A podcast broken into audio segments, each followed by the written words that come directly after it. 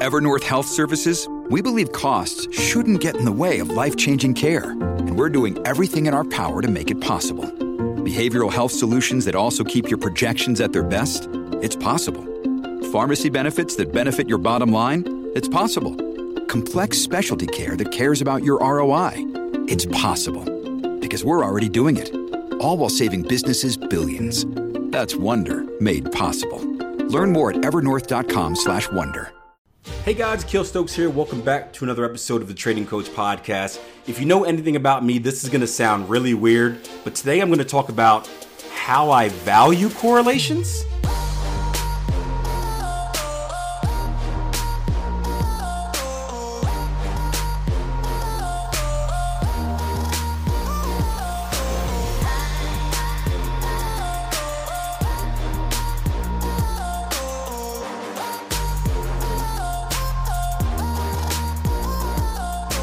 All right, so picture this. It's a beautiful Thursday afternoon. I'm minding my business, stuck in the trap of YouTubing videos on the debacle of the Super League and the new Champions League profile, which took me down the rabbit hole, the new Europa League and the new Europa Champions something, I don't know.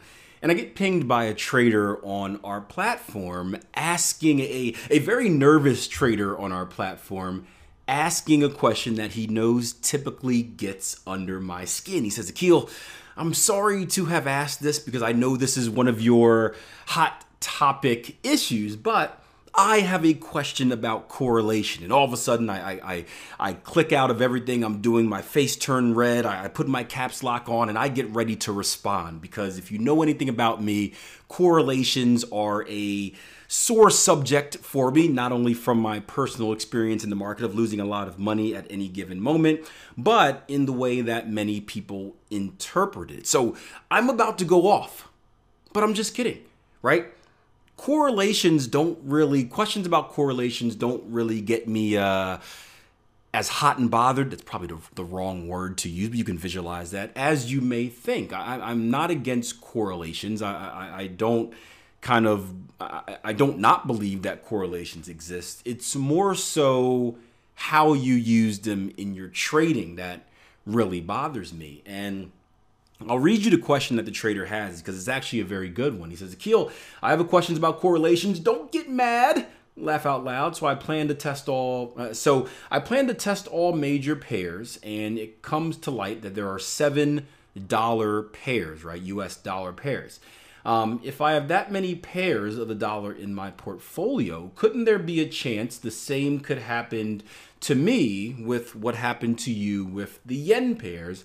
Or would I have a uh, would I have to uh, have a lot of positions on a lot of pairs um, to have the same risk? I'll clean up kind of the back end of that. Basically, if you're new, what happened to me is very long ago when I was trading and managing money. Um, I had a trading portfolio, right? These were pairs that performed the best. Um, these were the pairs that I wanted to use in my trading portfolio to have the optimal outcome in my trading results so I can take as much commission as possible and stuff my own pockets, right? Um, and I guess make the client money as well, right? I don't, I don't get commissions unless I made him new equity highs, right? So it was a win win for all of us. Um, the problem was, and this was like a mechanical system, so it was a, a, trend following system that I was trading. So when the market was trending, when the market was moving directionally, I did very good. Um, in consolidation, I did very bad. And it so happened that I had about seven yen pairs, or, or, or yeah, about seven seven yen pairs in my portfolio um, because they all pretty much moved the same. Right? If you ever, ever take a look at like crosses like Canada yen, Swiss yen, Aussie yen, New Zealand yen they move very similar. So one did very, very well with my testing. It's no surprise that all of them did very well with my testing. They all made the cut to be one of the optimal pairs in my portfolio. What I didn't understand at the time is the risk, um, or what I didn't take into account at the time was the risk, meaning that when they were all doing good, they were doing good. But what had happened on one evening, or I guess morning, I don't know when it was, uh, evening probably over in Japan, morning here, is there was a natural disaster. If, if I remember correctly, I think it was a, a tsunami um, that happened. And there was a big tanking on all of the yen pairs at the exact same time. The tanking affected all seven trades that I was in at the exact same time, and I lost a lot of money at the exact same time because a similar move was happening across the board. And you'll see this with news events, right? Um, yesterday we had an example of the Bank of Canada.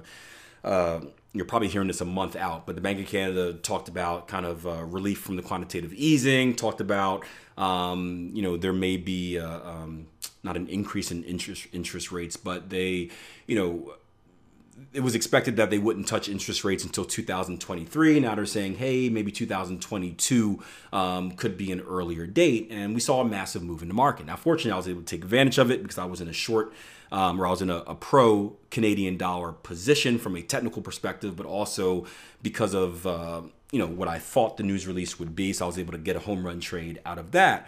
But looking across the board, all of the Canadian pairs did the same thing, and this is what sparked this question from the trader. And I think this is where me and correlations get a bad rap, right?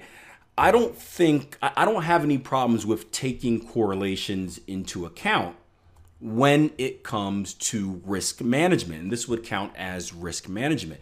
And even to this day, when I set my portfolio up, because I learned this lesson from the, the, the yen disaster that I had, I only have a certain amount of crosses. Like, so with yen pairs, I trade three yen pairs. I trade a pound yen, I trade a euro yen, I trade a dollar yen. Because these are all major or majorish pairs, there's really no correlation between them.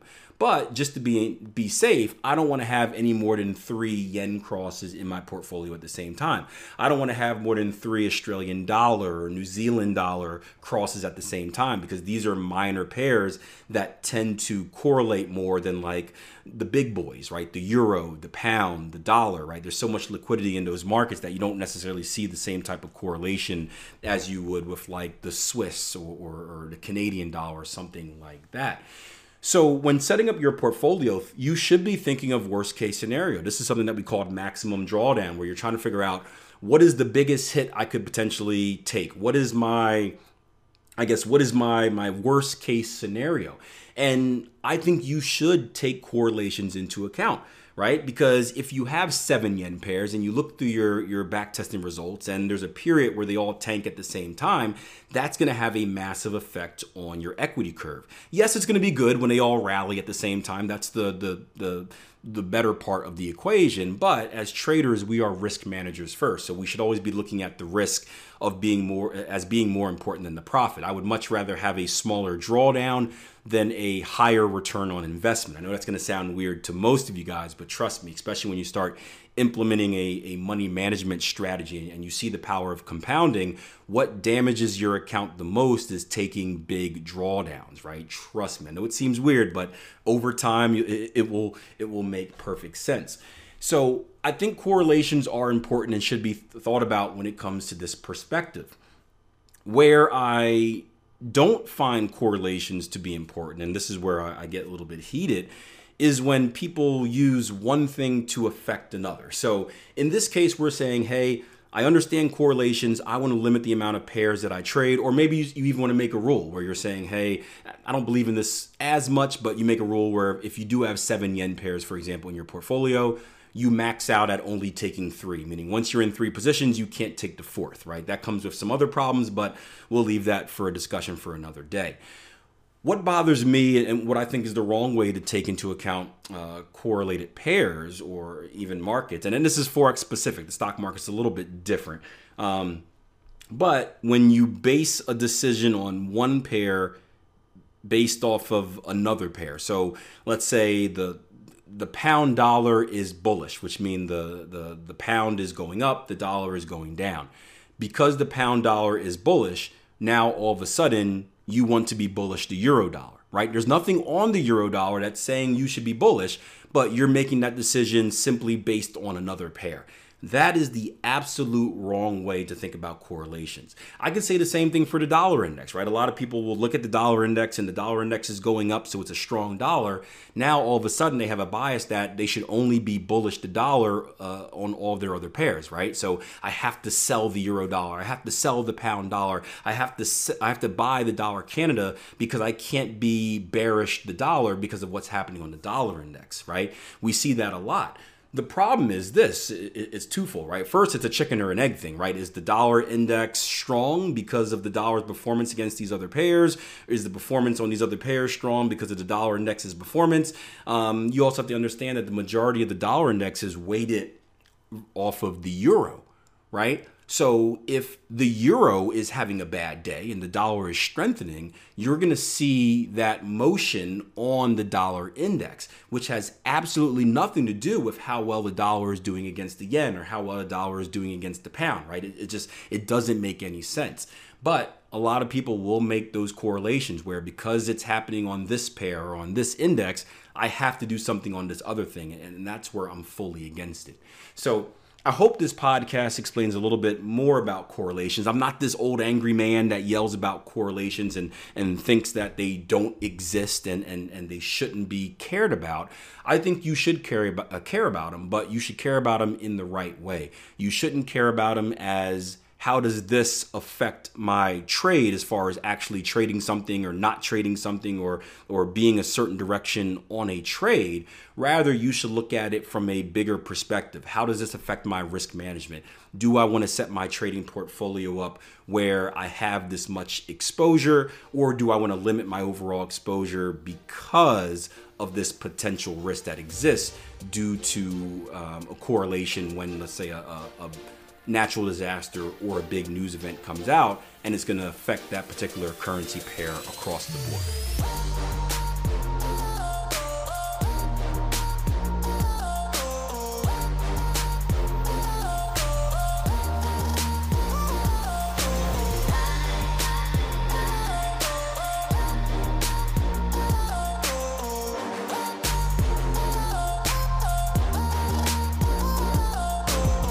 Hope you guys enjoyed that. As always, I hope you learned something. Make sure you check out our website, www.tier1trading.com. We got some free educational content on there. We also have a 14 day trial membership where you can get on the platform. You can look at some courses. You can interact with the community. You can join Jason Greystone and myself in the live room. So check it out, www.tier1trading.com. Hope to see you guys soon.